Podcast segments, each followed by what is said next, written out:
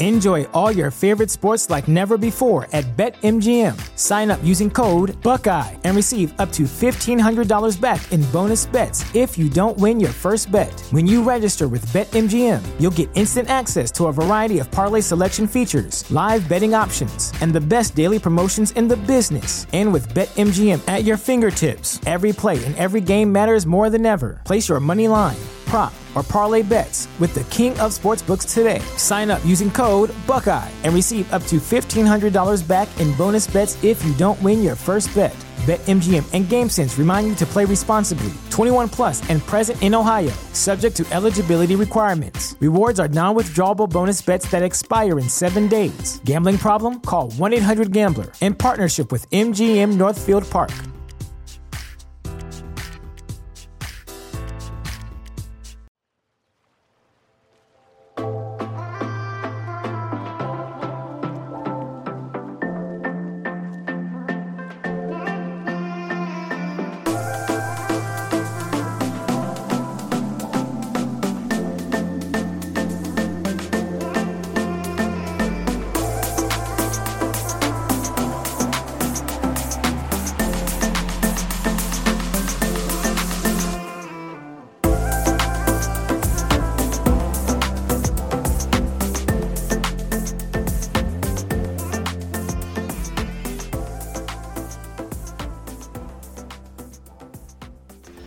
Welcome to Pillow Talk with Mark and B, the podcast where we just talk. I'm your host, Mark, and joining me, B. Hello, thanks for having me on your show. Uh, yeah. Yeah. I don't like doing intros, to be honest. I always let Eric do them. I always let you do them. When I do them, they're always sloppy and weird and feel like. Uh... Why? This is like your. We get to talk about your thing. Yeah, no, like... no. Uh, I am excited to talk about this episode, so we'll just move past that. I guess. Swoosh. it's in the past now. Uh, we're talking about uh, Avatar: The Last Airbender, and mm. we're you know we're gonna give some spoilers, talk about a bunch of different things we like about it, some cool powers. It's like the best show. It's one of my favorite shows. Yeah, honestly, it's much like the first time. Well, actually, the second time I ever heard about this, it was with you and my cousin and you guys were literally crying on the couch watching this. And then it was like no we gotta go back at home and watch it. No no no we yes. well, okay like why do you need to wash your car? Can we go back home and watch avatar? Yeah no it was a great show like and uh, even as adults, I, I i've only seen it as an adult and i still really enjoyed it. Yeah. No it's, it's great yeah. Before we get into that, if anybody wants to reach us, feel free to email us at pillowtalkwithmarkandb at gmail.com. You can also find us on socials at pillowtalkwithmarkandb. And if you want to support the show, you can go on to Patreon, throw us a dollar, Pillow Talk with Mark and B. There's also one-time links in the description below where you can just do it like a one-time donation. Boop, boop, boop, ching, ching, ching. That's, That's the money it. leaving your account and entering ours. so Avatar.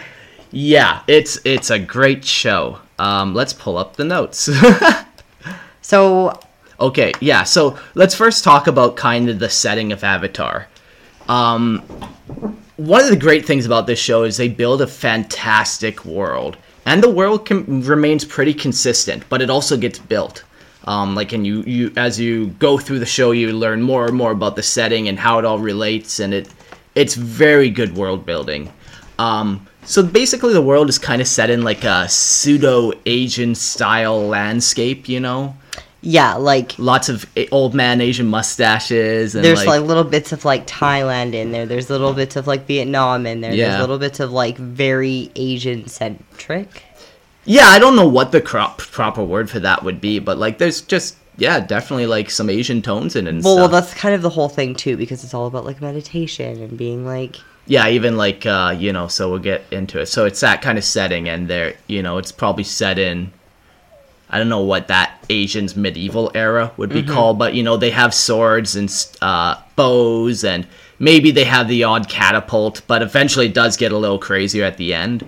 Um, but yeah, so it's kind of built around that kind of setting. But then you also have, you know, every every world has what makes it unique, what brings yeah, like that... every different town had its own vibe yeah, yeah, its yeah. Own was, weapons, its own yeah, yeah, color, its own structure, its own like, like some would have their own hairstyles and like yeah, yeah. It, so it was very flavorful. The the more you explored, you just get more of this like very unique world. there were so many different aspects and they all yeah. somehow tied in together wonderfully Yeah. like it wasn't weird that anything was weird Yeah, no, like very few things felt out of, out of place. Yeah. Yeah, yeah, yeah. Um, but what makes Avatar special is there's the elements, and there are what are called benders, and you know they have the ability to bend one of the four different elements. There's fire, earth, water, air. We'll get more into like powers maybe and how they work, but basically there's people who can bend these elements, and you know some people to heat their tea could just warm their hand If you're a firebender. If you're a firebender, yeah.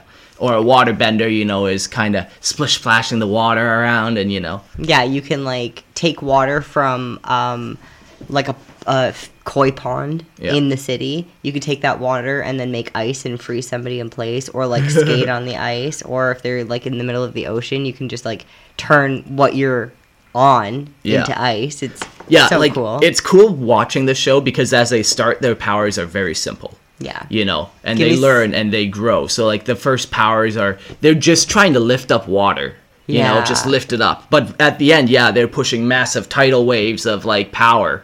and it kind of Of- goes water, I through mean. like how to strengthen each power and that's okay well first before we get into what that is can you give me uh airbending like an example of airbending Uh, power Airbending is just like you can create gusts of wind. So just imagine it when you do like a, a push, there's actually like weight behind it. Yeah. You know, when you push your hands forward.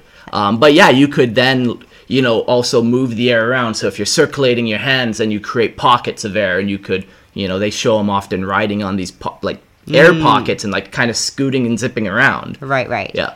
And then last but definitely not least in your eyes is earthbending Yeah, earthbending's pretty cool. It's just like you can just lift up boulders and toss toss them. like literally use the earth to bend Um, Yeah, yeah, like dirt, stone, um, and like it, it's cool. Like you know, when you see like the different cities, even not only do you get this like Asian flair, you also get this like cultural flair because there are then four nations as we go more into the the setting. There are the four different nations, one for each element. So when you go into like an Earthbender town, not only will have they have this cool like Asian vibe that's different than the next town over, they also incorporate the earth bending into it. So they're usually wearing greens, or you know, some of the buildings are like literally made out of stone that you can tell is just erected from the ground, or like earth bent into place Mm-hmm. yeah an impossibility without earth bending you know. Or like when you go into the water bending towns, they're building so usually in the North and South Pole, so you'd have these massive ice fortresses set the only way to do it would be with like water bending construction. yeah yeah yeah yeah it's so cool Yeah. okay so then tell me about the avatar Yeah, so the Avatar is um, the only person who can control all four, and the Avatar is basically like reincarnated. And the point of the Avatar is to keep balance between the elements. Uh, one of the things about like this is it's very much like yeah, you said meditation. Like the main character is a monk, so when you're going through this, you you you think like Middle Eastern monk. You know, how would they relate to the world around them? But also the setting and all the elements very much like are tied together. So it's the avatar's goal to make sure that everything's working, not only the elements but also nature and also the spirit world. Yeah. And it's basically supposed to be this bridge before between the not only the spiritual world but also between the four elements so that, you know, nothing happens where keeps everyone at peace and harmony Mm-hmm. because the and thing yeah like if if you have too much water bending maybe you water bend all the oceans away and it causes unbalance to the whole world you know? Yeah. like everything has to be kept in balance. Right right right. Yeah. Okay so then can you pass me the water please? is that have we covered the setting? So basically there are um yeah the four nations and with the avatar they just basically reincarnates and just keeps going through Oh, this yeah. cycle and there are stories about avatar throughout the histories where you know one story is the avatar who uprooted this tyrant who was trying to conquer the world and then the next one and only one avatar can be on the planet at a time Yeah, yeah, yeah. And then like when then one dies, then the next one is born again. and I don't think in there's like a life they're they come from a different tribe right water earth Yeah, air. yeah, and that's the point of the avatar too is they actually come yeah, like from each tribe so then it cycles through. So, you know, the the avatar is called the last airbender because he's an airbender.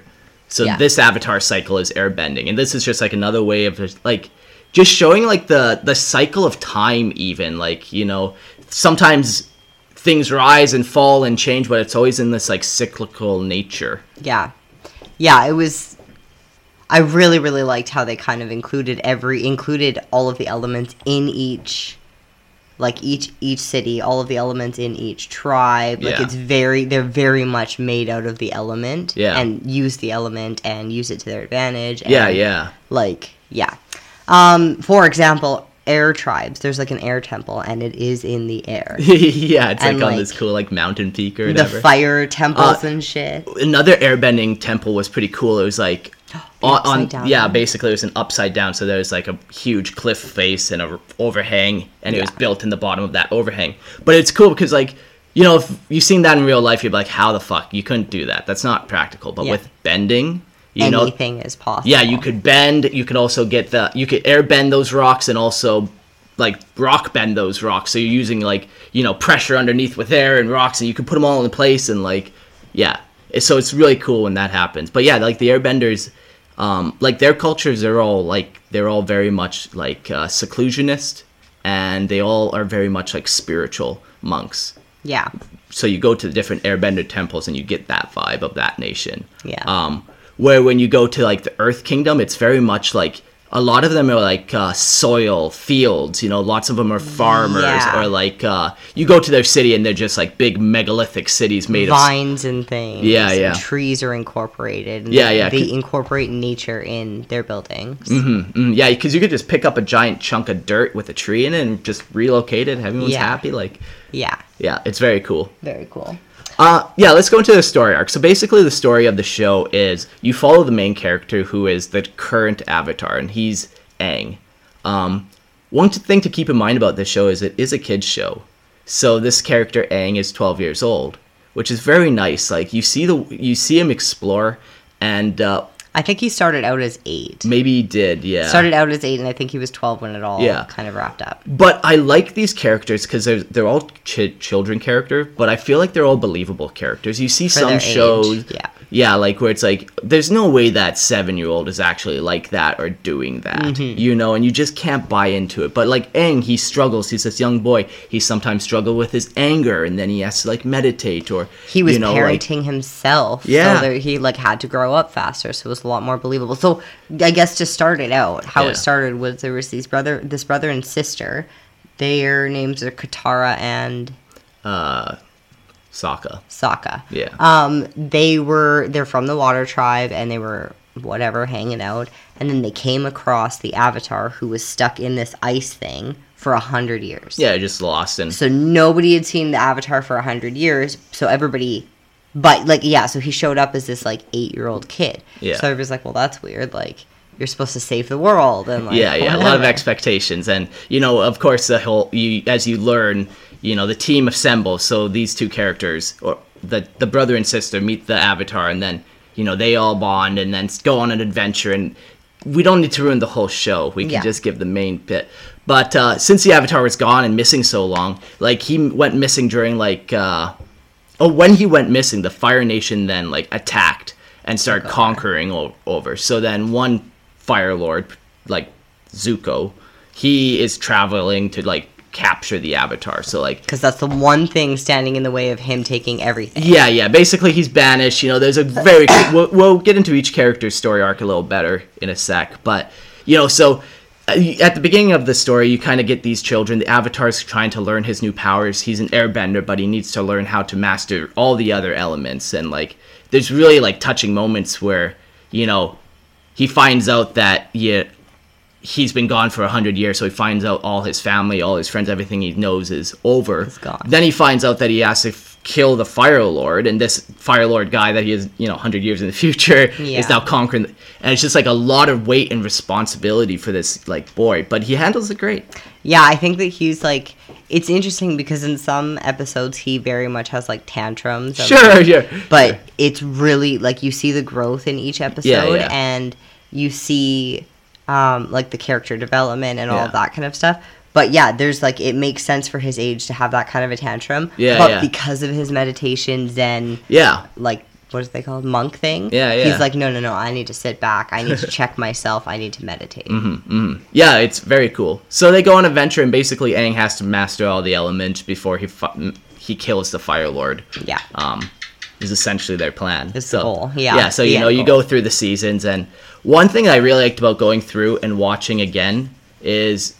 You know what episodes are like super important to watch? Mm. Uh, I call them like world building episodes where you know like it might not be the most action oriented, but like it's like this It sets the key scene. element that like really changes how you interact with this world. It builds such a huge picture. But they had so many of these. Like I feel like every other one was like this huge new thing that you're learning. But never once did I feel overwhelmed with the knowledge of it all because it all fits so well together. so well. You see it again. It like I- needed to watch the next episode kind of thing. Like I was hooked. It was so wild. What was gonna happen? Who was gonna get hurt? Yeah. I had like I was like thoroughly attached to all of these characters in one way or another. That's another crazy thing. Yeah, like literally every character is fantastic, and I think fantastic in their own right. Yeah, and I think I think that's just like everyone can be so relatable. I feel like. Yeah. Um, and I don't know, since it's a children's show, maybe it's intentionally designed that way. You intentionally like they talk about like the however many different archetypes you put in a TV show to attract everyone to get engaged, Right. but like they did it very well. Very well. Like you weren't overwhelmed with characters. Each had their own thing that they brought to the table. yeah, yeah. It like requ- There were no useless characters where you're just like, why are you here? yeah. Like, come Even on. if some were for humor, it was like holy shit, I love you. yeah, yeah. We'll yeah. get into the cabbage man Oh, after. Uh, yeah, let's talk. So basically, that's the story arc. You know, he has to go master the elements so he can go yeah. You meet uh, battle the Fire way. Lord, so then you can bring balance to the earth, so they, you know, it can he- mend and the spiritual wellness is back to normal. while all struggling with typical eight-year-old, ten-year-old problems. There's Yeah. girls, there's family issues, there's like Yeah, yeah, sibling issues, if you will. Yeah, uh, yeah. Like, it, it's so cool how they go through like and tackle some of these issues. Because I seriously cry every other episode because it's just so yeah, it's beautiful. pretty emotional. Let's talk about the the, the main characters though. Um, okay, so let's go through like let's talk about Aang because obviously Yeah, yeah. Aang is super cool. He's just like this young, playful kid. Like he just wants to be happy and like play on his airbending. And while he is a monk, like it, that aspect, I feel like was harder for him than my other monks. You know, they showed him always being more playful with his other brothers uh, and sisters in the monkhood or whatever. Yeah. I don't know if there's sisters in the monkhood. Maybe there was. There had to have been. I don't know. Interesting. Whatever. Um, yeah, very playful, and he's like I feel like I remember his laugh consistently. Yeah, yeah, He's always yeah. laughing. Yeah. He's got a pet, Appa. Yeah, which is like a flying bison. Um, Oh, let's talk about the pets because that's kind of in the setting. Yeah, yeah, the setting. One of the cool things about the setting is uh, they mix animals. So yeah, you got a flying bison, which is it almost looks like a like a flying squirrel and a bison, I suppose. Yeah, just I- like mixed. Yeah, yeah. Or you know, you got lion turtles, which are obviously a turtle with a lion head on it. You know, and just a bunch of these cool cross mixed animals. There's otter penguins. there's uh, eel hounds, elephant koi. sure, Just yeah, random, random things. But Yeah, it just yeah. like every time we'd see them, I'd be like, "Oh, cool." Yeah. Like, Uh, one thing that was funny and cool about just like the consistency of the setting was one time, you know, the one king had a bear, and then everyone was like, "What do you mean a bear? What kind of bear?" And then he's like, "Just a bear." And like, I what? Because that bear was unique. Like, so it's not just that there are, are animals in that, and then there's also these other ones. It's like there are, you know, obviously to there might be just a bear was like an odd thing. an odd thing. Yeah, like what the heck was that? Like, Like that? yeah, Yeah. yeah, yeah. Like in, Wild. you know maybe it's like their bigfoot but n- whatever it was just cool that like all their animals were like this cool weird cross mix you know Yeah, and those the flying bison that is an airbender animal, right? yeah yeah yeah like uh you know everything's so spiritually tied and i, I do like that like i feel like whatever spirituality you have you do need to have that. And i like that this show teaches that a lot. Just like you know there are things and there's a flow. And if you upset some things it upsets the nature and the balance of it all. And just Yeah. yeah so every like uh, the firebenders they, they have uh, dragons. Um, basically it's at the beginning of time certain animals could use certain bending. So you could have an air bison. Like who can use bending, but not all animals bend. Like it's pretty rare. I can only think of the four essentially. Interesting. No, only three. Um, but so dragons, they can breathe fire, and then they taught the humans how to fire bend, and Right. the air bend the, the the buffaloes or whatever, the flying bison, they taught the airbenders how to air bend, and then those like. Uh, what were they called? Rat moles, maybe. Oh yeah, Well, taught the badger moles. Badger moles. Yeah. Yeah. They taught the the yeah yeah yeah Right. What about waterbending? the the moon and the Oh, right. sun. No, the moon and I think just the moon. just the moon. and that girl. Yeah. Hmm. Um, and then the other one that he had was Momo. yeah, yeah, that was like a lemur. Yeah, lemur. lemur monkey. And yeah, so- lemur. No, what was it? Yeah. hmm. And these animals are there forever. Like they're Yeah. buddies, and they kind of watch each other's backs, and they're there throughout the whole show. Yeah, they're pretty pretty cute. attached to these guys. Yeah. Uh, but yeah, Aang, his struggle is basically him How basically the world. overcoming having to save the world, you know. And you know, as the day approaches, um, you know, he's he's a pacifist. He doesn't even eat meat. He's a vegetarian, and everyone is telling him he has to kill the Fire Lord because, like, now at this point things have really escalated. It's not just this mere kind of conflict. It's a whole like he's destroying the world with Yeah. like this like huge comet that's coming on this specific day. So And there's he a really, deadline. really, really tried not killing him. Yeah, yeah. Um, we're gonna spoil it because might as well, like, because it's Fuck cool. it. Like, whatever. It's a fucking twenty-year-old show. Spoiler alert: if you don't want to watch it, or if you don't want it now, stop Yeah. this now. Go watch it and come back. yeah, yeah. But so he he one of the things about the Avatar is you can connect with your past lives. So he connects with his past lives and he tries to find the an- answer with all of them. And some tell him he has to kill the tyrant. Others are like, they all basically kind Show him, of yeah. show him what's what. Like, Yeah. yeah. And he's just like he can't quite do it. It. Yeah. So when the moment comes, it was it was so cool because you never seen it coming. I bet you didn't know No. what was going to happen, and that No. was what was so cool about it. Uh, you know, he's battling the Fire Lord, and he can go into this avatar avatar state where you know he becomes more powerful because all, all the reincarnations are living through him and stuff. So you know he's battling, and then finally beats the Fire Lord after some huge battle or whatever. And when the moment comes to finally kill him, he's like, "No, I can't do it." So then he like releases him from his like rock trap, and he's just like, "I'm not, I can't do it." Yeah. And of course, then naturally the Fire Lord like, Tries to strike yeah, him again. Yeah, and at that point you're like, okay, of course now Aang's gonna now Like, have to kill him. him. Like it's just like so- it's you know, but no, like so he traps him once again, and he does like this like cool move where Thumb he just thumb on on, the head. forehead, and then sh- he learns he can take people's powers away. Boom. So Yeah. the most evil guy in the world no longer has his power. Yeah, and it's just such a crazy plot twist where it's just like, It's such a peaceful, like, yeah, like true to character. yeah, it was nice watching him not have to break his principles, and that was like that's the thing about it too. Like these characters, they have these principles, and they're So good characters. principled. They try to stick by. I'm sure you mess up, but they get back to it. And I find that again because it's like children. Mm-hmm. It's like, yeah, you can do that. Like it's not that difficult. Yeah, uh, and this is there was a very good solution too because it's a children's show. You don't want to show violence necessarily. You don't want to Yeah. teach that kind of thing. You know, um, so it's super cool watching that. Even just like having the Fire Nation as adversaries is such a cool way to um, have bad guys in a children's show because you need to have clear bad guys. Yeah. But also you can't have just like overwhelmingly evil bad guys because you can't just introduce that to children. You ca- you can't Yeah. introduce some concepts to children like that. Well, and even how they did some of the bad guys. Yeah.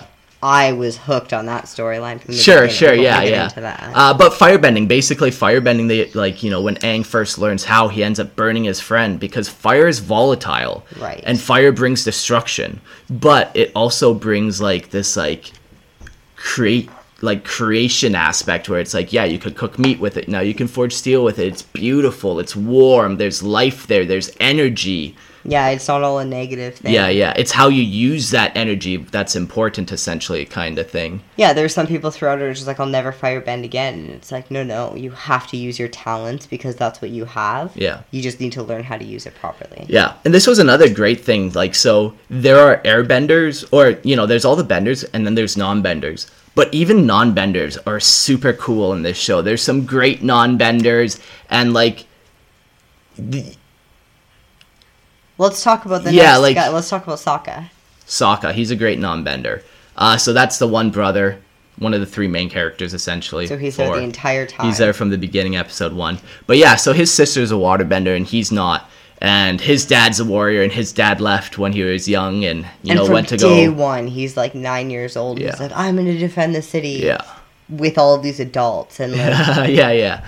Uh, but then his dad had to go fight the Fire Nation and left or whatever. So then, like, you know, he was left behind, and he always felt bad about that. But then it eventually he runs into his dad, and you know, he's like, "No, I left you there because I needed a man there." Yeah. But like, even the way they bonded, it was so nice. there's like, this one scene where it's like, okay, men, get into positions, and then he Sokka kind of stands there and he's like, well, where should I go? Yeah. And he's like, I told you, men, get into positions. And Yeah. he was like, and I was like. But even that, like, so during war, you'd think like only benders would be at war, but no, there's non-benders too and stuff being useful. Like, I feel like the non-benders didn't get shafted. There's a lot of cool non-benders, and and he the point wasn't division. Skills The, throughout it. the point of this show is not division. Is the thing. I feel like everything's supposed to work in unison, and we can all get along, and like, you know. Anyways, yeah, no, um, absolutely. but yeah, so he didn't have bending, uh, but he was like super clever, uh, funny, witty, but also eventually he becomes a master swordsman, and that was a very cool story arc. Mm-hmm. But just watching the different characters like develop, where this is where he was, and now he's like becoming this great leader. And, then there was uh, even some like humility that needed to be learned because he was trying to overcompensate as a warrior, and then he had come across these like female warriors. yeah, his yeah, ass, and then he had to go, go crawling back and like, yo, can you teach me? yeah, yeah, yeah. And then even the friends that he made throughout the show that kind of connected to just him, and Yeah. then they were around for Aang, who was like obviously like, oh, you're with the Avatar, but like yeah, yeah. it's it's Sokka who like you know Yeah. connected the dots.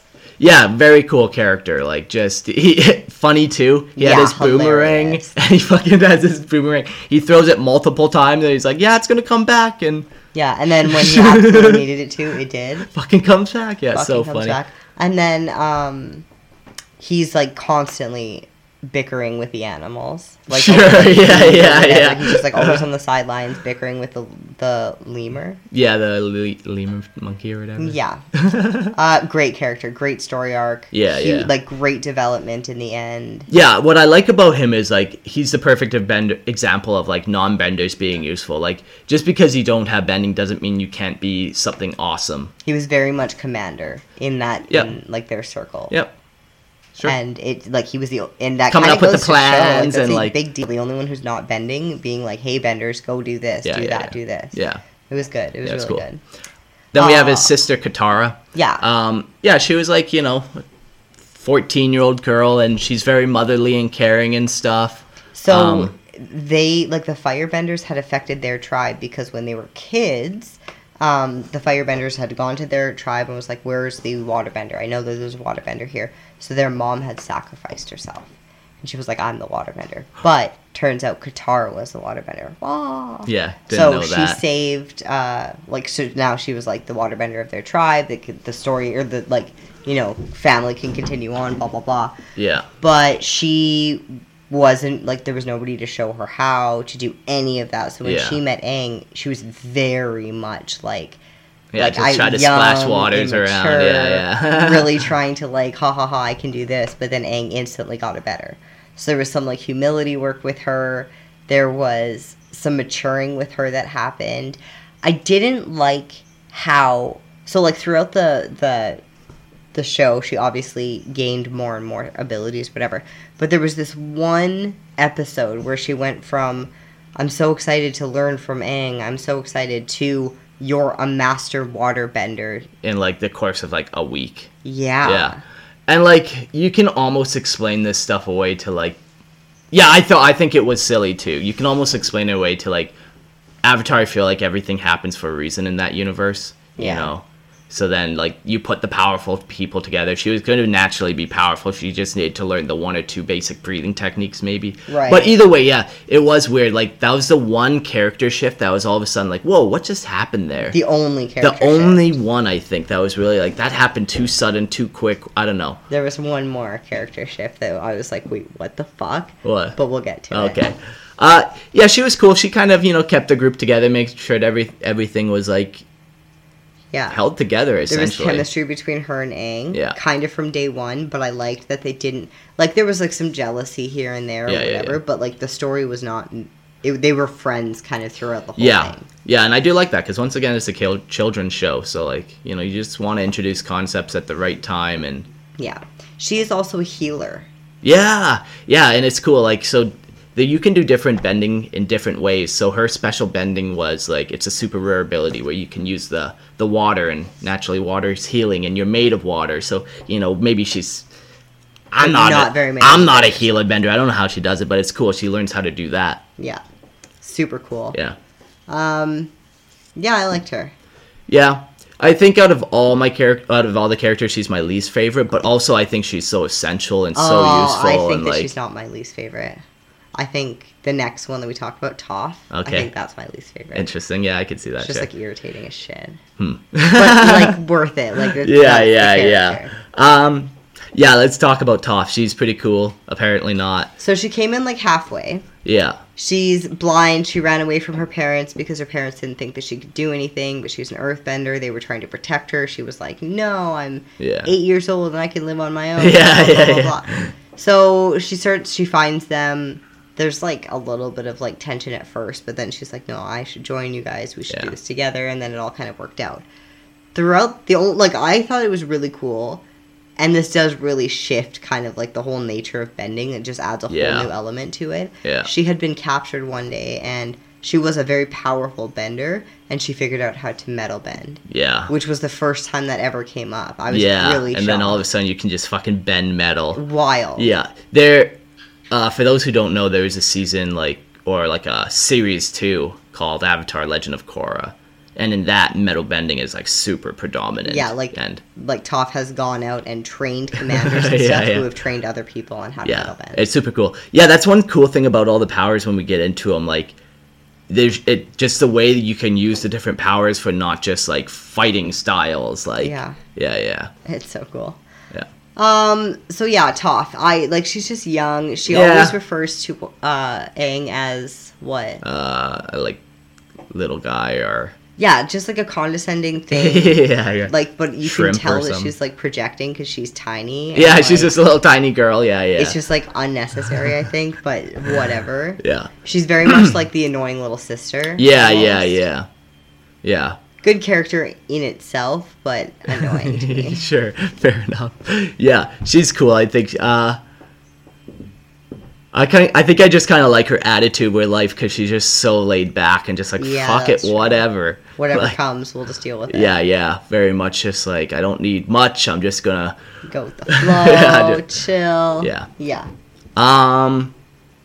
Yeah, so that's kind of like the four main characters, and then uh, It's a solid group. yeah, it's pretty cool. They go through a lot, and you almost need the extra, like the added personalities for the different elements of like contention and stress, and to bring all of the drama out, so that Yeah, you've yeah. got like character traits to build on and work on. Yeah. and that's again like every single episode had some sort of story arc where they were like trying to be a better person, whether Yeah. it was being jealous, whether it was being Yeah, it was basically either a world building episode or like a a character arc episode, essentially, where and a either they character improvement. Yeah, yeah, where they're I, seriously drastically changing and improving the character, doing something dramatic with their story arc, or it's like this crazy world building setting where all of a sudden they introduce fucking metal bending, or now you introduce the spirit world, or whatever. yeah, yeah. Yeah. Um, okay, so then which leads us to Kind of the main bad guys. Like, yeah, you see the Fire Lord, he's the main bad is guy. protagonist, is that what they call it? uh, protagonist is the hero, Antagonist? antagonist, I think, is the villain. Uh, yeah, the Fire Lord is the big bad, but you don't see his face until like the last episode or two or whatever. You know, he's always like that big The big guy you never big, but get big guy in the background. He's yeah, you never see. working for him. Yeah, but so you have his son, who is Prince Zuko, and then his brother, or Prince Zuko's uncle, Uncle Iroh. so Iroh. these two, you know, the Prince Zuko was banished from the kingdom, and the only way for him to regain his honor is to do Yeah, something crazy. Just, like disrespected his dad in front of everybody. yeah, like not a big deal, but like serious banishment, like um, Well, when you're not in Western cultures, you don't disrespect your yeah, yeah. you know. Might as well seppuku yourself there. um, yeah, and then he had his uncle with him, and the uncle was a great character, just like an old wise sage, and he was basically Oh. always cracking like well, if you won't, don't boil the leaf, you won't get the tea, or Yeah, you know, like just whatever. random life metaphors. Yeah, yeah. Always had tea. Like anything could be me- better with tea. yeah, yeah, yeah. Tea was the solution. Yeah, and then yeah, he was just always happy and like uh, trying to look for the best in everything and stuff. And basically, he was tempering this fiery boy who was just like driven by hate, maybe not hatred, but driven by like uh, Well, a the- passion that is needs to be contained in a different way and redirected and like And it was interesting watching that story arc because uh, Uncle Iroh had lost his son, and he had kind of like when Zuko got banished, he kind of took him on. yeah, But it was very much like he seemed angry and hurt. Well, no, angry at the beginning, revenge, um, distaste, like just like utter, you know, filth for the Avatar. Like you Yeah, don't yeah. want that. But then it kind of turns out that he was, you know, he obviously had abandonment issues. Yeah, there's he was just like thing. really hurting and wanting to be accepted. And this whole time, Uncle Iroh had done that. yeah, And so I liked that story arc personally because it was very much like you don't need some unhealthy like father figure. Like you built him up in your mind, blah blah blah. Like Yeah. I, I'm here and I love you as you are and I accept you as you are. yeah. And it was just such like It was- a good story. Yeah, it was cool too because even with Uncle Iroh, you didn't know that he lost his son until much, much, later. He like, was just kind of around making Yeah. sure that you know Zuko was kind of in the right direction. yeah, yeah. So then when you do find out, then it all is like, oh wow, Like, like, that's oh, so sad. So sad. yeah. And then at one point, Yeah. Zuko like, ugh, he just like betrays him, and Yeah. it's so sad. yeah, what I liked about Zuko is he fell three, four, five times before he finally turned his life around. But what I really like is he did eventually turn his life around because once again, it's a kid's tale, and you want you don't want bad people like you know they had they cast the nameless villain as these like file wielders, and that's fine. Like it's just like unbridled aggression, but like you know you want these characters that can actually redeem themselves no matter how many times they fail. Well, and the whole point was like control the aggression. yeah, exactly. Yeah, yeah. yeah. and yeah, it was so crazy because like. I was I, from the beginning. I was like, "Oh, Zuko, like for sure, my favorite. He's gonna come around. He's gonna." And then he didn't. And then he didn't more. And then he didn't more. And then And then he betrayed his uncle. and then he betrayed his. And I was like, "There's no What fucking returning for this guy. Like that's it's done. That's so sad. Like, and then he came around and like." Really, I think I cried on that episode too. It was just like, oh, yeah, yeah. great, great storyline. What was super nice too is like so he turned his life around and then he wasn't able to make amends with his uncle until the very last episode. Yeah, like I didn't know where he was coming back. 'Cause He Yeah. just kind of okay. So Which this was, was- the other part of the whole movie where I was just like, wait, what the actual fuck? So Uncle Iroh was in jail, and he was just kind of left there, like Yeah. whatever. Every time he wasn't eating, he wasn't doing anything. Yeah, so was- basically like the big Oh, he Iroh was eating. Zuko Zuko moment that was the betrayal was, you know, they Zuko and his sister had trapped the Avatar and then Zuko went to hunt the Avatar one more time and betrayed his uncle. Like there's a huge moment, like and it was great like episode. heartbreak. But hotel. in betraying his uncle, the uncle also betrayed all of the Fire Nation, where he wasn't banished before. Now he was banished Yeah, and like no. locked up in jail and like, locked up forever. And so it was this weird time where like this man of composure and dignity and like metaphors and wisdom, Yeah. he was like animalistic in Yeah. this jail cell. So like somebody would come in with some food and he would run over to it like an animal and he would just like scarf it up and blah blah and they're like mocking him like, oh, Yeah. Oh, you fat lard and you fat this and you fat that, Yeah. whatever. And then again, he just kind of like he Didn't just disappears. Yeah. He's just like in this jail, whatever. Then something happens, and he like they're trying. There's this, the revolution starts. Kind Yeah, of thing. And he hears about it. He tells the one person that's been nice to him and like checks on him, gives gives him extra food. Yeah. He's like, "You need to leave today. Like I, you need to leave." and then out of nowhere, like fat monk who's like again This old fat tea drinker, hippie kind of like Yeah. Asian hippie maybe. like imagine some fat Asian guy who's a monk. Like the, Yeah, he's yeah. bald. He's So like good. out of nowhere. He takes off his cloak and he's like like Thor. Yeah, And just like, fucking yoked. this whole time he's been working out in the background and Yeah. like not showing anybody, not telling anybody. Yeah. But that's all he's and been like making them think that he's just like this a- animal or like depressed, like in like this, fucking m- top G. Yeah. Okay, let's talk about that. yeah, he that. Andrew He Tate. just pulled Andrew Tate, did like a thousand kilometers in the jail cell, Doing pull-ups on the bars. pull-ups, push-ups. He's Yeah. like taking over, but nobody knows Yeah. that. So he breaks free and then he joins like his secret organization that he's been a part of, where it's the White Lotus Society, and it's a society that um, basically is always trying to work together with the Avatar and all the elements to try to make sure like subtly everything's working to Yeah, like, make sure. high, high, high secret society. Yeah, yeah, yeah. So he's a part of that, and then like it's cool too. Like you're like, okay, so that's where like that's how you're not like the rest of the Fire Nation that's always portrayed as like because crazy. you've always kind of had this Yeah. other element to and you. uh, it's cool too. Like he's like, yeah, I learned this technique from water bending, his lightning. Right. You know, he's like, there is much to learn from other cultures, and like he helps and he's so weird because yeah, now that you're saying that, Yeah. there's these little snippets throughout the the show, and it's all wrapped up at Mhm, the like end. you learn so much about the world Such through him and like just like especially how the elements relate because this whole time he's trying to temper Zuko his this his nephew Yeah. or whatever and he's just like you know like careful Who's technically supposed to be the next crowned like Yeah. Fire Lord. yeah So he's you like- also eventually find out that Prince Iroh or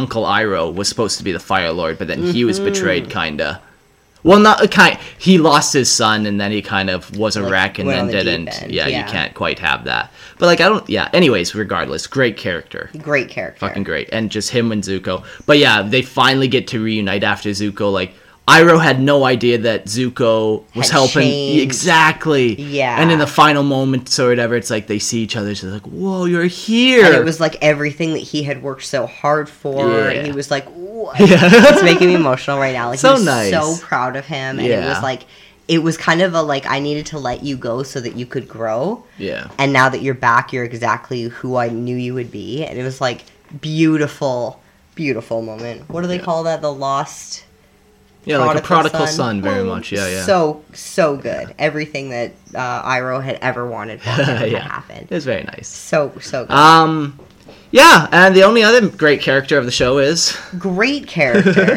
this cabbage man. the cabbage. Okay, so again, the storyline is these four characters, three to start, four to finish, are traveling all over the world, going from the north to the south pole to go to all of these different elements, all of these different tribes, all of these different temples, all of these different people, like, traveling everywhere. Okay, but pretty much every place they go, they like bring destruction. Like there's they, they have to help somebody, Yeah. and so then all of a sudden the town's ruined, or and they try to do their best to make it up, and like everybody loves the Avatar, they appreciate him, he's doing their best, but there's like some destruction, right? and this this one cabbage guy Yeah. is I guess The greatest collateral epitome damage, where yeah. all, yeah, exactly. He is the collateral damage and all Yeah. the dest- yeah, he just you run into him like five or six times, and his cabbage cart gets wrecked. It's like my cabbages, And then he's Or- like trying, so he goes to the next place, and then the avatar follows him, and then it's just like this poor guy, and then at the end, it's just like again, it's destroyed, and it's like this poor, God. man, like it's wild. I was very emotionally attached to that poor guy too. so funny. It's wild.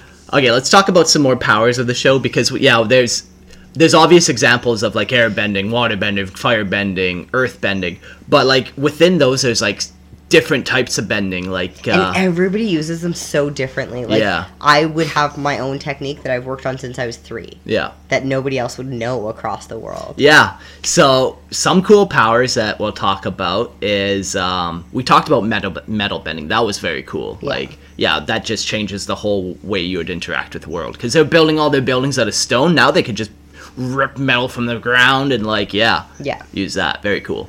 Um, Combustion Man. He was pretty cool. He was a firebender.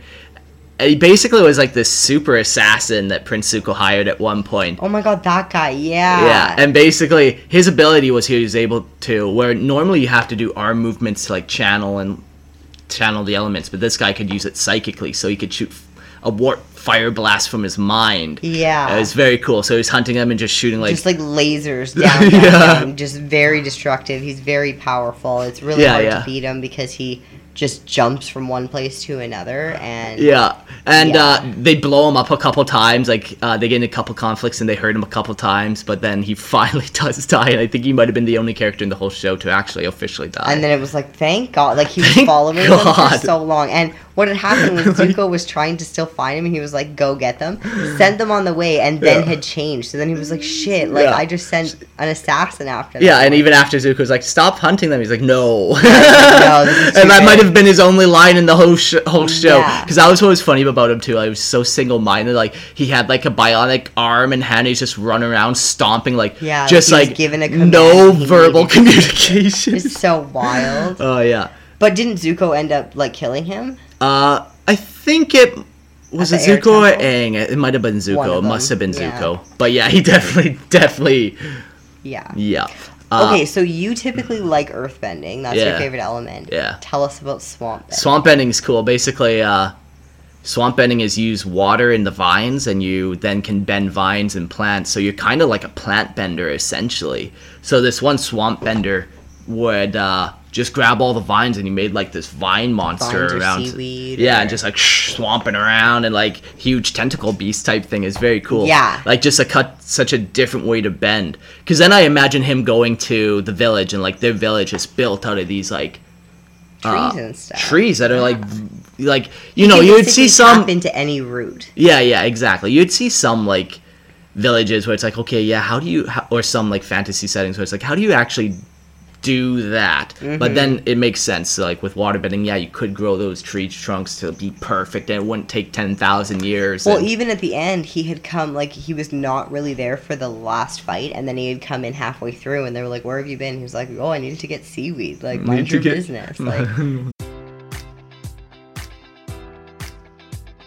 Enjoy all your favorite sports like never before at BetMGM. Sign up using code Buckeye and receive up to $1,500 back in bonus bets if you don't win your first bet. When you register with BetMGM, you'll get instant access to a variety of parlay selection features, live betting options, and the best daily promotions in the business. And with BetMGM at your fingertips, every play and every game matters more than ever. Place your money line prop, or parlay bets with the king of sportsbooks today. Sign up using code Buckeye and receive up to $1,500 back in bonus bets if you don't win your first bet. BetMGM and GameSense remind you to play responsibly. 21 plus and present in Ohio, subject to eligibility requirements. Rewards are non-withdrawable bonus bets that expire in seven days. Gambling problem? Call 1-800-GAMBLER. In partnership with MGM Northfield Park.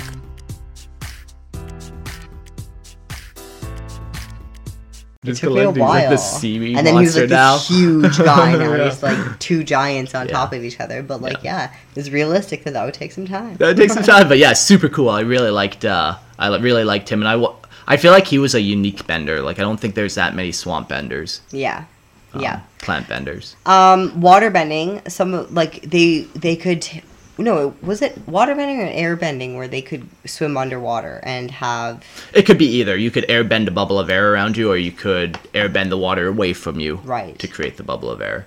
yeah. Yeah, so yeah, that yeah. was super cool, super handy. Yeah, yeah, yeah. Um, there. Oh, I guess that's more of inventions. Yeah. I'll Uh, that later. With water bending, though, another cool one is blood bending, and this kind of came out of nowhere. And for a kids show, the water bending is probably the darkest thing thing in the whole.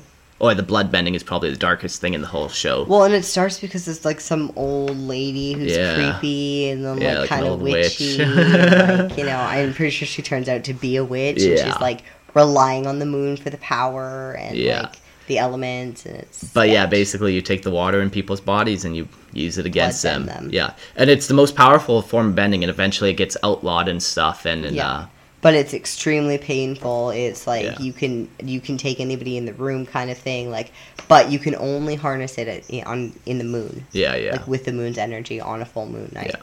But dark, like very, very dark. dark. very like because when they do it, they're all like crinkly, like like doing yeah, like the very whole like. much in pain. You can kind of hear things breaking. And, yeah, like, it's not good. I don't it's like. not Ugh. Um, but very interesting because again, like it can get dark if it, the if your power is yeah, yeah. given to just everybody. Yeah. But that was a cool part of Katara. So she learns actually how to blood bend. She's also a healer, so it's like she's quite the powerful bender. Yeah. And this is what I was saying. Like that's why she picked up bending so quick. Like she's just like some type of prodigy. Like she just Mm. Yeah, did not have the right She didn't have any teachers. any teacher. Yeah.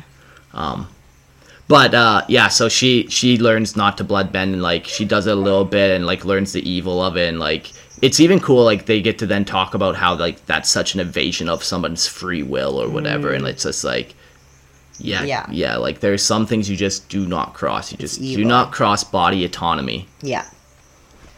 Yep. Um, have we covered everything? Yeah. Airbending. Oh, some people would use airbending for like flying, yeah sure you not could just for fighting, which I thought was cool. Yeah. Some people have like air under their feet, and, like Yeah. or if some firebenders could like shoot jets from their hand and be like a little Right. rocket ship yeah, like uh, what's that guy? Zuko No. no Iron Man. Iron Man. like Iron Man. Yeah, no, exactly.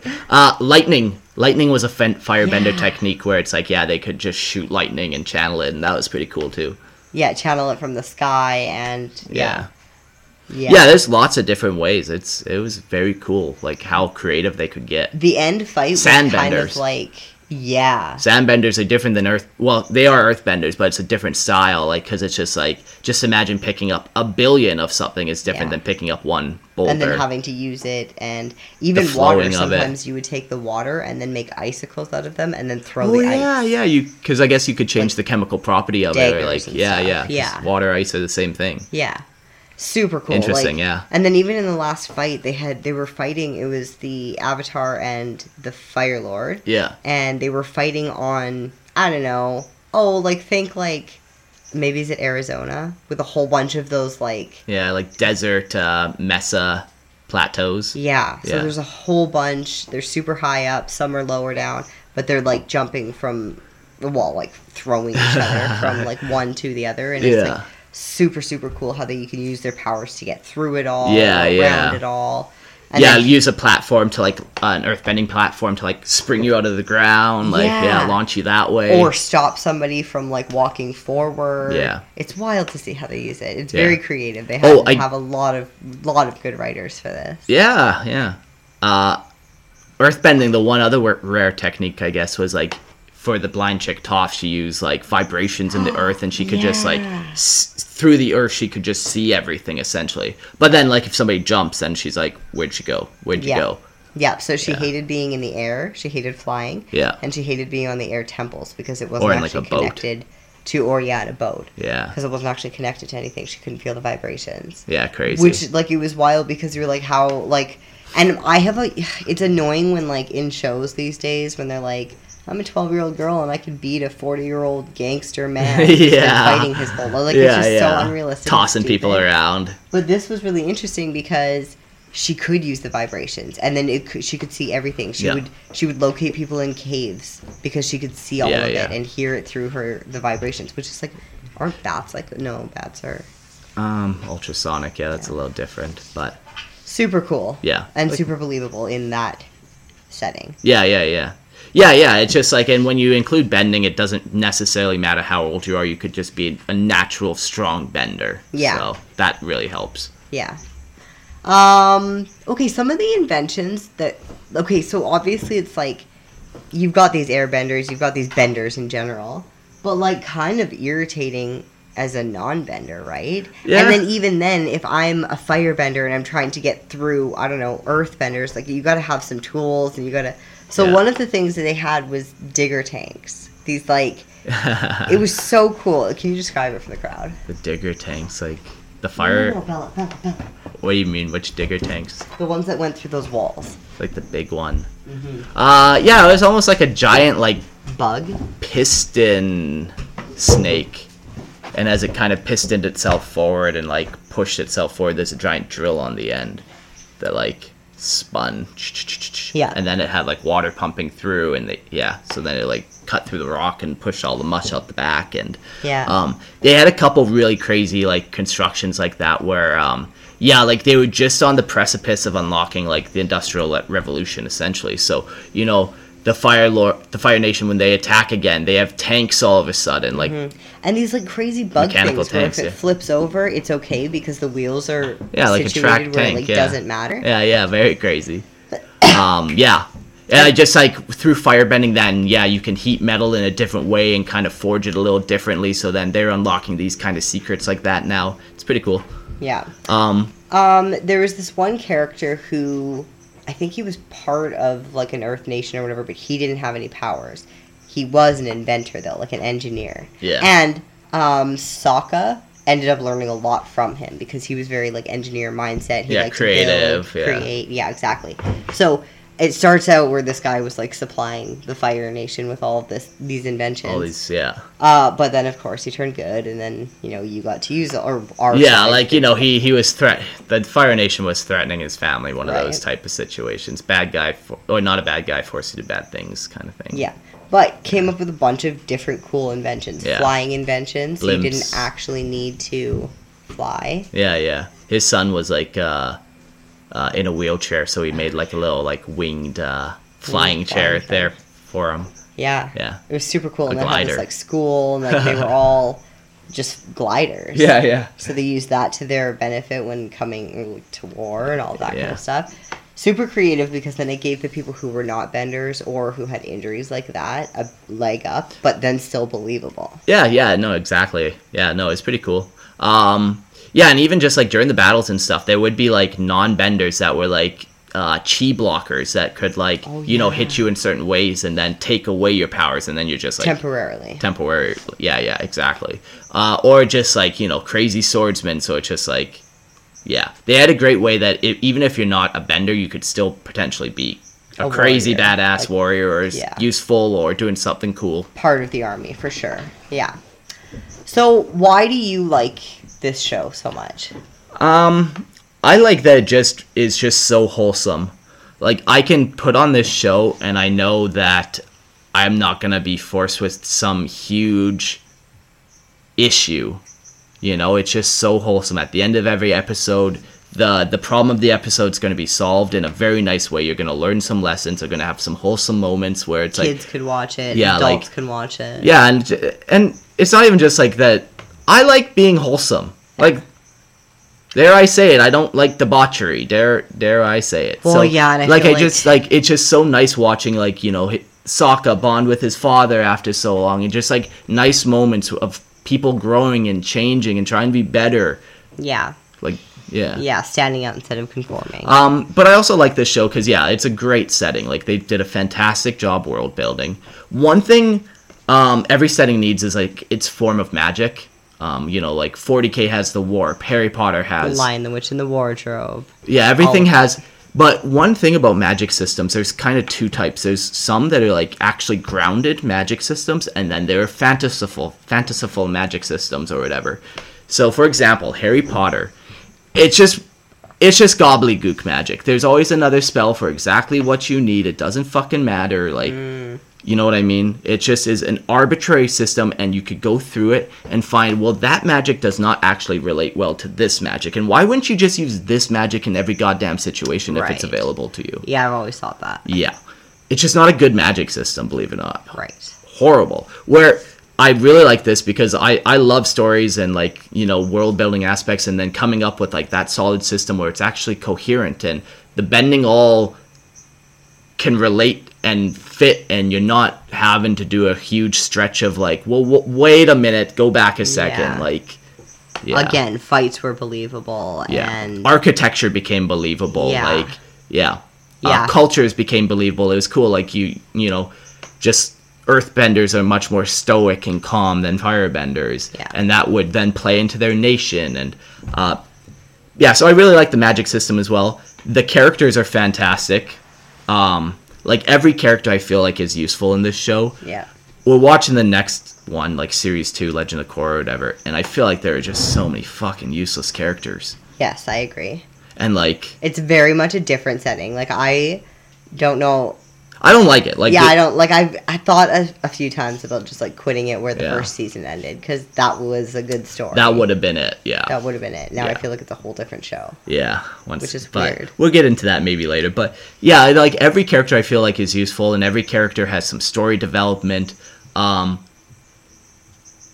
it just it's just a good wholesome show. It keeps you like engaged the whole time. Yeah, great emotionally storytelling. Invested the whole time. Emotionally invested, yeah, like Yeah. And then the fight yeah. scenes. Yeah, the fight scenes are pretty cool. Like Again, yeah, all the bending is so very different. unique and just like how they different do it all and Yeah, you I know, it's all felt like very a- much like Asian martial arts too plays into all the bending. So it's like you could tell like, oh, that's a fighting crane style for airbending or or whatever. That's not accurate, but you know. I genuinely felt like I never watched the fight scene twice. Yeah, yeah, yeah, And there yeah. was a lot of fight scenes. yeah, like it was like how often was like, whoa, did you see that new type of bending? And Like, again, because like even Katara would be just in a new setting where there wasn't so much water. So how did she get around that? yeah, like all oh, of a oh, sudden, there's sewer water from the bottom of the town. Great. Or Sure, yeah. There's like water in sh- like turn the water to mist all of a sudden. Where it's like, okay, yeah, that's within the realm of bending. I get that. She'll take a cloud and like it's just so Yeah. cool how she just like it. Well, every character just uses the the surroundings Mhm. because that's what their powers rely on. Yeah, yeah. Just the elements around you. Yeah. Um, the other good thing I like about this show is just yeah, like I I just I like all the little meditation lessons and just like I I as you as you put a child in front of this like you can feel comfortable that they're gonna like maybe they'll pick up on some of these things. If I'm feeling angry, I should sit down and think. Like they will pick up on whatever you put in front of them. That's the thing. Yeah. Because that happens even when you're adult. But when you're adult, you can actually shuffle what's what. Yeah. Um, but yeah, so I, I really like that. Like, yeah, every character just goes through a huge character development for the better. When they do bad things, they make amends for it. I There's love that. There, there is respect for parents. I don't think ever you see them being disrespectful for to a parent. Even Zuko and his dad, it's like he wasn't a disrespectful, bratty son. Like, you know, there's just some values and stuff that they wouldn't cross, and like, that's important. Yeah. I don't know. Yeah, no, it's very wholesome. It's Yeah. very like there are life lessons. Yeah. And if you're like looking to improve yourself, watch this show because you can grab the life lessons from every episode. For It's sure, for sure, yeah. Like be kind and be humble and Yeah. be, nice to your siblings and listen to your siblings and like Use listen your- to the team around you. Yeah. Use whatever you have to your advantage. Be Yeah. creative, whatever. It's just Adapt great. to the Um, environment. yeah, so for a kid show, 10 out of 10. Like 10 out you of 10. must see for a kid. As an adult, still a fucking great show. Do you have a favorite episode? Um I could probably name a couple. I really like the swamp bending one. I remember that time too because it was another world building episode too where, you know, Aang gets in touch with the spirits and like he communes and he learns everything's connected and like everything is one and it just is really like think what you will, who knows about religious beliefs, but like these are good values to have like, you know, There what are- you do here affects over here. Yeah, 100%. You Yeah. can't ever just go through life thinking that consequences Yeah. aren't around the corner. Yeah, but also the swamp ending was fucking sweet. Yeah. And also in that episode, Appa and uh, Momo were being like chased, and it was cute. And then it was sad when they got captured, but then they got released, and they were hanging out with like uh, a cod gator. Yeah. yeah. At the end, like he, they're hanging out with these hillbillies. Ding, ding, ding, ding, ding, ding, ding, ding. Yeah, yeah, yeah. Great episode. Yeah. Yeah. I honestly, I don't know if I could even think of episodes. They're all fantastic. That's They're the all thing. Like, fantastic. I feel like the only criticism of this show I have was the Katara one, where it's just Yeah. like, whoa, she got that put power shift awfully sudden, like and it even didn't if feel they like had prepped her in that episode, be like, listen, you are going to be a fire or like a water master. Mhm. It's important for you to step up and blah blah blah. Yeah, when like- you meet blah blah in this city four episodes later, you'll like something will happen, but you need to work on this up until then. Yeah. and then had inc- included that even in four episodes, like Yeah, there could have just been a small little nod, but it was just such a. One episode she was splashing around in puddles trying to bend, and then the next one she was battling a master Yeah. bender. yeah, it was And just like, so it's hard to say. Maybe that episode there's three weeks in between, but like, eh. seemed odd to me. Yeah, only criticism of the show. Yeah. And the whole show takes like six months, I guess, from start to finish. So that quick. Yeah. Yeah, something like that. Because yeah. it's like the they have to do it before the solstice or Yeah. whatever. the comet. Um, Uh, yeah. Other favorite episodes, man. I cried during so many episodes, but I think the one that made me cry the hardest, and even if I uh, seen it now, I'd probably. Uh, it was Appa when he got captured, oh, and like yeah, Appa's just flying bison. It was just so sad, like. the loyalty to him. Yeah, and, and, like, he like- so hard to save Aang, and then he's fighting off critters, and he gets a little wounded, and it's just so sad. And all he's trying to do is just get back to Aang. Yeah. And it's like he's just so helpless and Yeah. like Oh, Yeah. So oh, sad. another kind of sad one, but also also kind of not was kind of funny you're was getting emotional. Momo's uh, little adventure that he had in the Earth City. Oh yeah, there's yeah, like, like, this random episode where it's like Momo's adventure. yeah, because like he was then trying to find Appa to Momo at one point. they so he- all got separated. Yeah, so then you know he'd go on his adventure. He's like stealing fruit, and then like these wild cats like sneak up on him, so he runs away, and they all get captured together. And then Momo escapes, and even this, like he went back and he saved those cats, yeah. and then the cats were so happy, and then he had a gang of cats, Momo and the cats, and it was Momo so and the cool. cats. Yeah, yeah. But like even that, like every moment they they It meant you can something. you can know it's gonna go for a wholesome thing, Yeah. or that the bad people are actually gonna get reprimanded. Yeah. you know. Yeah, and even like true to the animals' characteristics the whole time. Yeah, sure. Like, Like- yeah, yeah. Momo like was a playful, happy thing. He likes animals. Yeah, yeah, And it's weird Like- to do episodes on like animals that don't talk. yeah, yeah. It's just and like the this, fact like that they were able to do that so well, and you like connect with them, and Yeah. you know them, and you're like crying with Appa, and like yeah, it's crazy. yeah. The Momo one was so funny because it was from his point of view. So at one point he's talking to Aang, and it's just Yeah. like, and Aang's just like, What? Just like- Yeah. Uh, another couple funny episodes where there were two hallucination episodes. One they were in the, the desert and Sokka was Oh, eating like yeah. cactus and getting fucked up on mushrooms essentially. yeah, like he just like had this cactus thing. He was eating it blindly and just had so much. And then he was tripping out the entire episode. He's walking through the, the Oh, desert man. and just tripping balls. Yeah, that was So pretty funny. Um, and then the other tripping one was uh, Aang was sleep deprived, and he was like talking to Momo, and like Oh, yeah. Everyone's walking, watching him now make. Bop, bop, bop, bop. yeah, it just looks weird. Like, hey, you need to sleep. But like, Yeah, you're going crazy. you are now. going crazy. Yeah. Yeah, great show. great show. Yeah, I don't know. It's just if you haven't seen it, go watch it. Yeah, do it. Uh, do we want to talk about quickly the last, the other one? I don't know if I feel like I'll ever have an episode for the sec- series two. I, I like, Like it would have to drastically change. I feel like for me to want to talk about it. I like don't recommend honestly. Like, it's not the same story. It's already not wholesome. It's like Yeah. there's drama, there's attitude. It's so whiny and like Yeah. Uh, like that one's aimed at like uh, young adults. yeah, like what's what's the demographic like smaller than young adults? Like okay, teenagers maybe. Teenagers can be young, but like these characters are young adults, like eighteen. Yeah, to- 17, Yeah, yeah. So it's kind of like uh, Those kind of problems. yeah, it's a little less like yeah. And then Yeah. and then the thing about that one too is like now industrial revolution has happened. It feels like you're in like Like the it went from like New York. yeah, it feels like you went to like. Brooklyn. Like it just like Like all of a sudden, you're not in this like Asian setting with like the Zen and the elements. Yeah, and, like, while it was an Asian setting, it all felt unique. Where this Yeah. just feels like you just slapped me down in New York, man. and like, why are you not making up your own?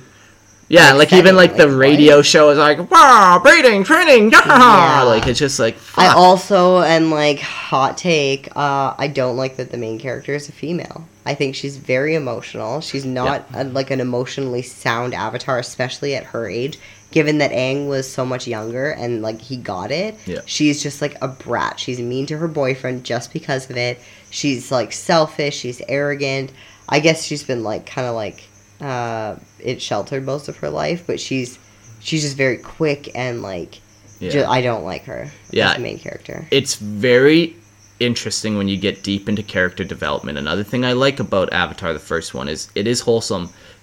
Solid truths such as boys are boys and girls are girls, and we act differently and we have different problems. Yeah. Like that seeped into the Avatar one. Yeah. Where now when you look at Korra, she actually acts like a man. She's not a good female protagonist because she doesn't really act like a female. Right. Because I don't equate being bitchy and rude to being female. Yeah. Like, but she's super aggressive. Every problem that she tries to tackle is head on. Very manly, very Yeah, you talk muscular. about like, Like, Mm-hmm. masculine energy and feminine energy. She doesn't fight like a female. yeah. Like and even if you compare it to Korra, who is going on crazy adventures, Katara. uh, Katara, Katara. Katara. Yeah, you know, like very different. Like very like this is kind of embracing females and Well, like you and have to embrace your female One nature. of the things that you pointed out early on was Katara in the first Avatar. She was very much the mother. She sewed things for the boys. She kept them together. She kept them grounded. She kept them like she was very much feminine energy in that group. Yep. She still was badass in her own way. Yep. She had her own powers. She was a leader in in a large sense. Yep. Uh, she had healing powers, which not a lot of people in the world have. So like Yeah. that that elevates her as it is. But she was very much in her feminine energy. Yeah. And I really liked that. You don't Yeah. need to be masculine to be powerful. Yeah, and that's what I, I feel like. Women like it just don't like need to be masculine. this is kind of one of those things with a lot of female characters that are lauded as great female characters when they are not great female characters. They are masculine characters. Like Well, and it's because like, with Korra, literally close your eyes, you put replace her with a, bo- a, a boy, nothing changes with her. Yeah. The problems are all still the same, right? There's well, except for her attitude, which I feel is like entitled. boys can have like, attitude too, though. I know, but even like I feel like especially because she was so masculine in her fighting styles and her like whatever, Hmm. it's annoying that they're like they pull out these feminine like I'm gonna be annoying, I'm gonna be high maintenance, Yeah. blah blah blah blah blah, ah, da, da, da, and Well- then I'm gonna take on the world. it's Yeah, like, and that's what I'm saying about about her. She she takes masculine qualities and makes that her main part, and then takes the weak, the not weak aspect. like. And. I don't even want to say that it's female characteristics to be bitchy because I don't think it is. I think men can be just as bitchy. We just call it a different like a word. man wrote this character. That's what I feel like. a woman is like. yes. Did Dylan Mulvaney get What- in invested in? yeah, like, and I don't know what I just feel like all the other characters were natural. They felt normal. Yeah. They felt right. They Yeah. there was no characters that were kind of shoehorned in or kind of like, well, wait, how is this kind of happening now? Or yeah, like, what is even happening? and I know there can be like tomboys out there. Like you're a tomboy. I know sure. there are some people like that, and like, but it just I don't know. not a good character, and for her to be the main character, it's kind of a bummer. Yeah, not my favorite. Um, she also has some sidekicks, but again, they like They're kind of just like whatever. they're kind of stupid. Like Yeah. one's just an idiot, and it's not like Sokka. Like Sokka made stupid jokes and like kept the kept the team light in all of the horrendous things that they were going through. but then every time you needed him, he he came through. Yeah. Essentially, you know. Whereas all of these people, like there's one guy who's like dating this like super. Cri- oh, this is another thing. How they portray relationships in this Exactly. is so unhealthy. exactly. And like women controlling them, literally controlling, and like he's trying to break up with her. He's terrified of her. she's like, "Nope, getting married. I can't." Like, and she's like after him, and like it's just awful how Yeah. they treat relationships in this. yeah, one. well, I feel like a lot of these problems, the first one just doesn't have. yeah. And like I said, I like being wholesome. But you step into the first world of New York, and you get first world problems. Yeah, interesting, interesting. That's now in hilarious. this one, very much industrial revolution. Yeah, and the big the big plot of the first season, like we've only watched the first season now and a little bit of the second one, is um it's division essentially, and this it is non-benders versus benders, and basically it's like this whole class warfare. And while yeah, man, I I like some stories. I like my grim dark 40k. I can get some settings, but I just I just I can't I don't know if I can take it anymore. Well, I just see some of these things where it's like that hit too close to home, man. Like Yeah, we're I gonna take know. away your bending, and we're gonna take away this because you're different, and you're not included in the whatever. Yeah, where the first one, like I said, like it was awesome. Never once did I feel like I was less for not being a bender. Like I feel Yeah. like I could fit in that world. Like if I could choose any world, it'd be that one. Like to protect that world. yeah, and like I'm useful to benders too because I got my own stuff. Yeah, like yeah, this fucked up class system. yeah, like it They just have like automobiles and planes and trains, and like it's not. You're no longer using the elements to live. Yeah. You're relying on this this shit, and then you even talked that, or you even said that the fighting wasn't as good, but it makes sense because they're not using the elements as much. yeah, yeah, exactly. The fighting definitely like And you- this is now two generations down, almost three generations. yeah, down. so it's just like weaker, kind of gayer bending mixed Yeah. with some cool technology. Sure, but I didn't They're come here for technology. I came here for the bending. definitely out of tune with the spiritual aspect. yeah. Definitely out of tune with like the past benders. Like Yeah. Aang, Aang relied on the the past benders for guidance, and like you're the only one who understands what the avatar is like. And there's some benders that you, that were angry, and there were some benders that kind of fell off the rail for a little bit, and Yeah. blah blah blah blah blah. But the yeah, it's just not. It just it's just it's just dark, I feel like. It just it has more dark overtones than I would like from like what I think is just kind of like should be a children's show. Like Yeah. you can have adversity, and that's yeah, you can have some complicated themes, but also I don't know, like start sowing class division. Then all of a sudden the kid's like, well, I don't have bending. Why should I like bending? Yeah. It's So like- and the problem too is like so you watch you watch Avatar, right? The kid loves it, guaranteed, and he watches it at the appropriate age. Then he watches the next one right after, and that's a huge fucking shift. Like I would never let a child watch the second one. yeah. Not until he he is like you know a teenager. Then Yeah. then maybe you open up that. Well, and I don't think that showing like class division and normalizing that should Yeah. like it- they're just There are some kid be a strong themes, and it's just like some strong themes you need to avoid from children, or you need to have them in the appropriate time and conversation and Like the the- appropriate like the relationship theme is out like strong throughout the it's Mm-hmm. a very hot topic whereas in the first season or the first avatar it was not Mm-hmm. it's more very cutesy, like you know. apparently they end this with the two main characters who up until where we are are fighting over a boy evidently they become lesbians for each other Yeah, so and this is what I feel like. There's just some like very heavy themes, and I almost feel like this one was written more with an agenda, where the first one was written like as a masterpiece in and of itself. masterpiece But this one, yeah, like so, the main character Korra apparently becomes a lesbian, which even is just though like, like wild too because like how f- can you go with knowing yourself and knowing the elements and being one with yourself and, and you, like you are literally the bridge between the spiritual world and the reality. Like you should be fucking in tuned. like it's just wild But It's- then, of course, I'm guaranteed she's hurt by Mako, and it's out what turned her lesbian. We'll find out. yeah it's so like dumb. I don't know. I feel like, and even that is just like a disrespect to like true gay and bisexual people who are just like born that way, where it's like, you Like, know, it's not revenge to be gay that's so unhealthy yeah, exactly, like So crazy. exactly. Um, you had mentioned that like what makes a good show is world building, the consistent magic system, fight scenes, and likable characters. Yeah, All in all, would you say that Avatar has all of that? The first Avatar. yeah. The first one has that. Like it has the world building. Like I said, like they have so many world building episodes. Like Highly recommend everybody watch it. Honestly, yeah, it's I don't recommend a lot of TV shows that are not trash TV, where it's just like if you want to dirty your soul, go watch this. But Yeah. this Love is truly blind. good. Yeah. Uh, consistent magic system that will take me out of a world completely. One Hmm. thing I like about 40k is like they don't have a consistent magic system, but they clarify it by saying, "Well, the warp is a fucking tricky thing." It's interesting you know? that you even described it like that because I've now that I'm thinking about even what I grew up on, like Lion the Witch in the Wardrobe. Mm-hmm. It's a that wo- was a it was a magic system that where it's just like grounded, so it only happened in this wardrobe. Yeah, throughout the time it like it still came from the wardrobe so sometimes Yeah. it was an apple sometimes it was whatever but still like very much grounded with adventures in odyssey they had the imagination station Hmm. so real world but then you can go into this imagination world where anything's possible and like that element of magic has always made something better yeah, yeah, yeah. It's it's that uh, spiritual flair. We all crave the unknown, the Unknown, extra yeah. kind of peripherally things. yeah the, Um, well yeah our minds need to get engaged you need to start thinking Yeah. about this stuff and yeah it's good Yeah, and uh, yeah, there are definitely some magic systems that are way better than others, and like it's always interesting to see how some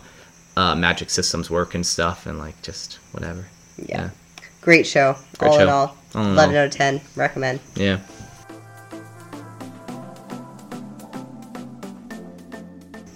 Okay, as requested.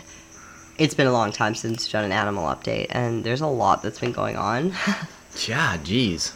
okay, so when we first got these chicks, well, no, let's back backtrack even a little bit more. The wise words of Opa yeah. were "Do not get attached." Yeah. he He's- said he's like a man of few words. Yeah. when it comes down to it. Yeah, it's like you're on a farm now. Don't get attached to farm animals. and was very clear about that when he visited like very Yeah, very yeah, clear about that he said it a thousand times that's what i got from him not on that trip if there was one piece of wisdom he wanted to impart on us that was it Yeah. so then we got chicks and that blew out of my mind. La di da he doesn't know what he's talking about. He hasn't lived on a farm for like seven years of his He wasn't a pig Like, farmer. he doesn't know anything whatever. So then we mark had like built me a chicken coop for 15 chicks okay? We started with 15 chicks. And then but like handed it to me kind of took it back and was like hey don't get attached. Like, you need to know that maybe not all 15 of these are going to actually make it to adulthood. And i was like huh interesting. And then kind of just like okay well that's like that's just all that's going to happen Yeah, that might happen. so whatever A couple days later. so then yeah like a week and a half later two chickens just vanished disappeared. just gone one night. I No went in, counted my chickens, no corpse, no blood, no feathers, no Yeah. anything, just gone. yeah, So could have been a snake, could have been I, I have no idea. yeah, no clue. No clue, just gone. Yeah, Then the 13th chicken, um, Diego was like, we had like introduced the chicks to Diego. He's very sweet. He's, Yeah, he, he loves, loves them. babies. He, Yeah. He's always loved cheese. He loves the affection. He's like Yeah.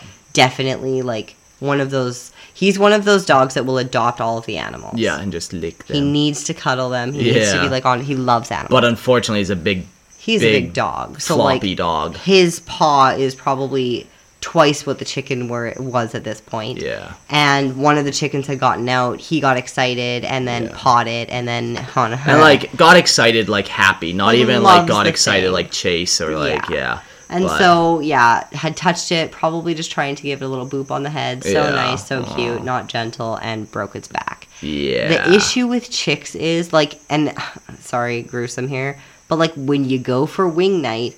Like imagine how easy it is to snap these rip, bones and yeah. like they're just so delicate and like so this poor chick still alive had just like it was bruised this whole back was bruised so i showed him to walk. yeah so i showed him to benarito just like our neighbor and i was like listen and he was like no but the chick wasn't even big enough to eat so like benny took him and Yeah. that's it that's whatever Yeah.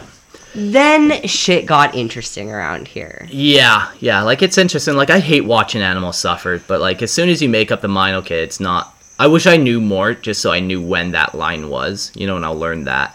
Yeah. Like I have no problem sentencing an animal to death if it's like you're in pain. It's just what's Yeah. the like what do you do? Like Yeah. just- sorry, bud, yeah 100% but So one morning, Diego was like barking. It was like three in the morning when he started, and then consistent. And I'm like, what the fuck? Luckily, we didn't have guests at that point, but I was like, holy shit. So we tried to bring this dog inside. I'm like up at three in the morning, which means I'm not going back to sleep now. like now I'm up.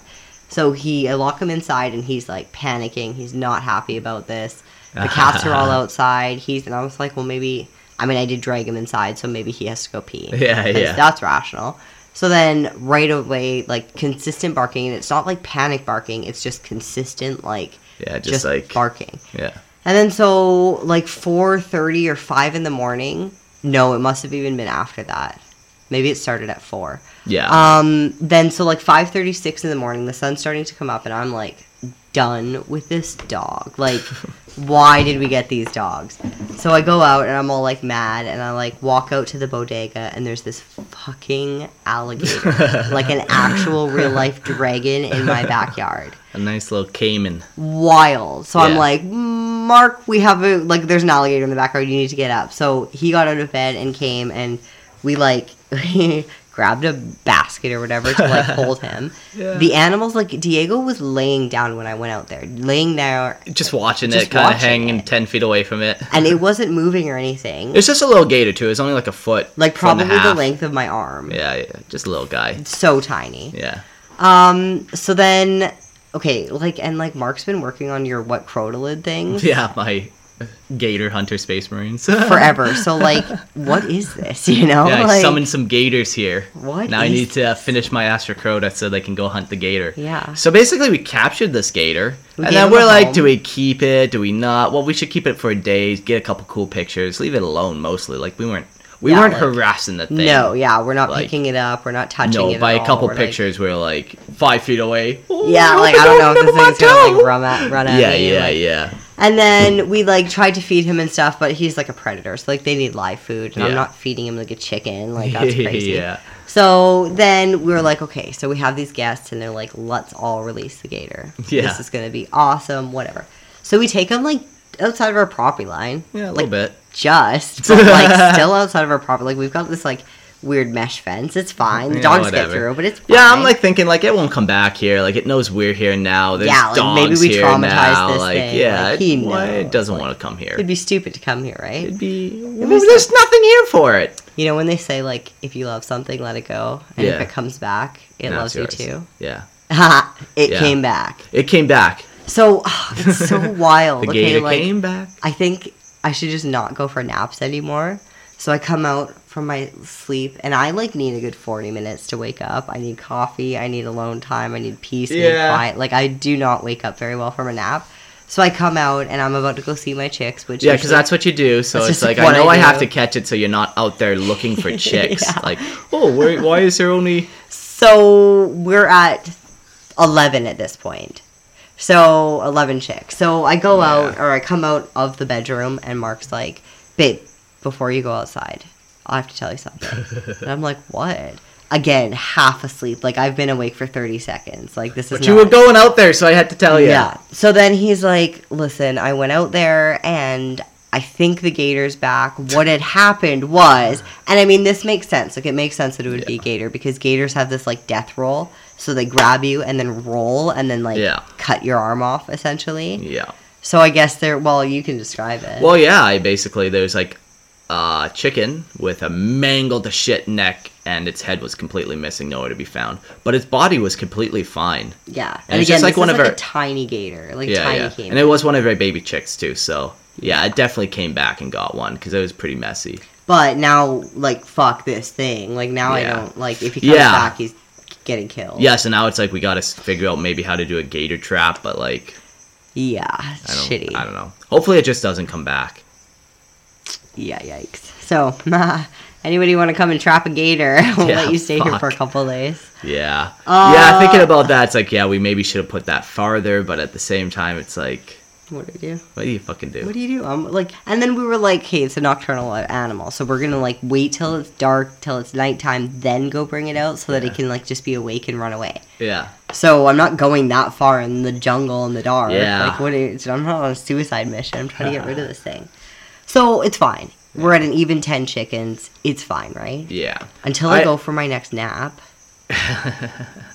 Which brings us to the next Oh, yeah. piece of nature. Yeah, I seen a vicious hawk attack. It was pretty wild. Like I stumbled up from my nap and I was just sitting down on the deck, and out of the corner of my eye, I seen like this black thing shuffling. So I look, and I'm like, oh shit, that's a baby chicken and a hawk or whatever. So I run over there, um, and then you know the chick or the hawk flies away, and I'm like, shit, it has the one in its grasp. But then I did manage to save the other one. So it had two. It was fucking up two. um, but during the commotion, yeah, I tripped a little bit and like He shim- literally has a hole in his foot right yeah, whatever, fuck it. It's crazy. Yeah. Poor guy. Uh, yeah, it was quite the stumble though. So yeah, we've got hawks, we've got gators, we've got Yeah. I yeah. So now I'm like, yeah, I, if the hawk is a situation, yeah, we definitely need like a little owl to put on our chicken Yeah. coop. So now we're down to nine. And I have worked extremely Yeah. hard for these chicks to think that I was their mother.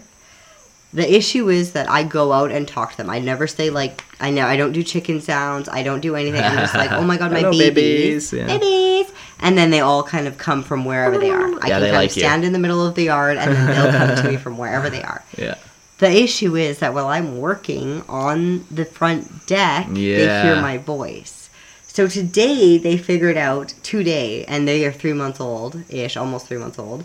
Today they figured out how to get on the deck and around. And around, and now it's like we're sitting on the deck. Chickens are like.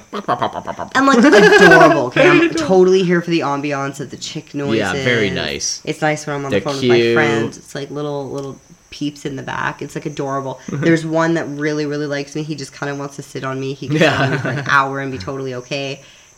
But they shit yeah, chicken shit. everywhere. And in the backyard, it's sweet. Like it rains here so much, and we Oh, have so oh, many so dogs and chickens. grass. Like it's it just it all disappears. But Yeah. on a wooden deck, Like and we have like That's limited nice. water. We can't just like like yeah, you don't want to be hosing a deck down every day. And I also don't want to be walking around a deck with fucking paper towel or cloths. Like, ugh. Yeah, no, I think it's like you get like a mop and you just do like a seaweed. Oh, I mean, yeah, a s- like a uh, uh, like an ocean ocean clean. dip. Yeah, but then I wonder how hard that is on the on the wood. Yeah, it's probably not the best. And it makes it so slippery. Yeah, and it's like dirty. We should just get. Oh no, because that's awful too. Ugh. Yeah, see, that's a chicken shit problem. Look what I've done. yeah, we'll get bigger water and then it won't be as big of a deal. I also want some ducks. Oh, I also confirmed this week I've decided I was really kind of going between sheep and goats. I've determined I for sure want goats. And I specifically want the now, mini just goats. remember, just remember this. So, I'm not telling you how to live your life. Just remember when you got two dogs and they're dastardly. Now times that by goat. Yeah, but goats will stay in their pen that we create for them. You think you're really gonna keep a goat locked up? Not all the time, but I can put them in the back when they're annoying. You think they're not just always gonna be annoying? You think they're not gonna go run through the mangroves with the dogs on their adventures, and then we're like Yeah, fucking rescuing swim. goats? Like, you never know, man. You've seen some great Oh, ye of little faith. Hey, we're here for Adventure goat. City. I'm happy for you and your goats. I Besides, just all my deeply worry for my goats are the sanity. And also, we can stick diapers on them if you really want. And also, I want the miniature goats, so uh, they're basically like the best kind of house pet. Yeah, a miniature goat could be okay. They wouldn't get Two. up to as much, but Which means three. yeah, which whatever. means actually they can have two to to five, I think. It could get rowdy, okay? And I'm just like, I think that's like in a couple, like maybe in a year. I need to. I'm still figuring out how to keep chickens alive at this Yeah, point. Yeah, jeez. Like, let's not get crazy. But yeah, things are happening around the farm. It's wild. It's an Um, interesting time. we have like such crazy plans for the Airbnb and such crazy plans for like even us in Panama. We've almost owned this place for a year Yeah, crazy. and it's so crazy to see how much we've, we've done and are still going to do and like even the reactions to the the people are like wait you're doing that what okay that's cool you guys are so young like it's awesome That's a good time in Panama. yeah World of opportunity. definitely glad that we did this Yeah, yeah, yeah, yeah. yeah my biggest problem in life is i don't know how to shoot a hawk down should we get bb guns or what Yeah, you just pretty much point aim and call it a day. cool Yeah. Especially with both of them on it. Boom, boom. boom boom Yeah. it'll be fun Then we'll feed that fucking bird too. The See, gator. I grew up in Alberta, so my lifelong dream was having some like ranch or whatever where I could just sit on the back deck and shoot gophers. I guess I'm shooting hawks Yeah, and shooting uh, hawks, think. gators. So Hawks and gators. who knew? who knew? Um, do we have anything next week? No idea. Cool. I guess we're gonna figure that out this week. If anybody has requests, feel free to send them. Um, pillow talk with Mark and B at gmail.com or uh, reach out on Instagram, uh, Facebook, or TikTok. And if anybody wants to support the show, oh no, I'm so bad at this one. Okay, if anybody wants to support the show, you can uh, reach out on uh, Patreon slash pillow talk with Mark and B. There's also a description below, and it's like a one-time donation. And I mean, realistically, guys, how many, how much money do you spend on like, you know, Tim Hortons tea? Yeah, I always just think like, fuck, man. If everyone gave us just one dollar, that'd be a lot of extra cash all of a sudden. Wouldn't it be so nice? We could get so many chickens and then get, like the coop. then the goats would even be an opportunity. Yeah. Yeah, but you can't like buy knowledge. I don't know. That's fast. Oh, stressful. ah. Okay. Um. Yeah. Feel free to uh, support the show. Um, and thanks to those who have. yeah. Okay. And thanks for listening. Adios.